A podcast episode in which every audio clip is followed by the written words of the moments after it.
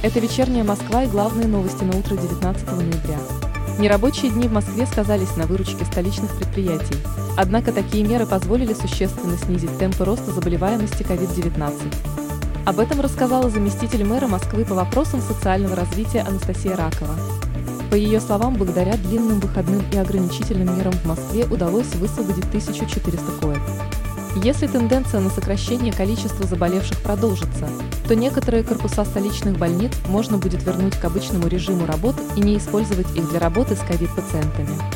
Министерство внутренних дел подготовило приказ об обязательном предоставлении мигрантами справки о здоровье. Документ обязывает иностранцев или лиц без гражданства по случаю прибытия в Россию на срок более 90 дней сдавать в территориальный орган МВД справку об отсутствии проблем со здоровьем. Срок подачи таких справок 30 дней с момента истечения срока действия ранее выданных справок о прохождении медосвидетельствования. Электронные ценники предложили ввести во всех магазинах России. Российские потребители часто сталкиваются с несоответствием цен на ценниках с указанными в кассовом чеке. Чтобы исключить подобные ситуации, необходимо во всех магазинах установить электронные ценники. Такое предложение в беседе с «Вечерней Москвой» озвучил председатель Объединения потребителей России Алексей Корягин. В России предложили ограничить использование государственных символов на алкогольной продукции. С таким предложением выступил депутат Госдумы Султан Хамзаев. По его словам, некоторые производители используют при маркировке своей продукции символы, визуально схожие с государственными символами страны.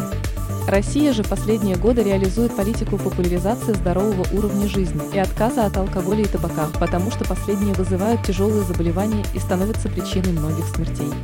В пятницу 19 ноября жителей Москвы и Подмосковья ожидает облачная погода, осадки и гололедица.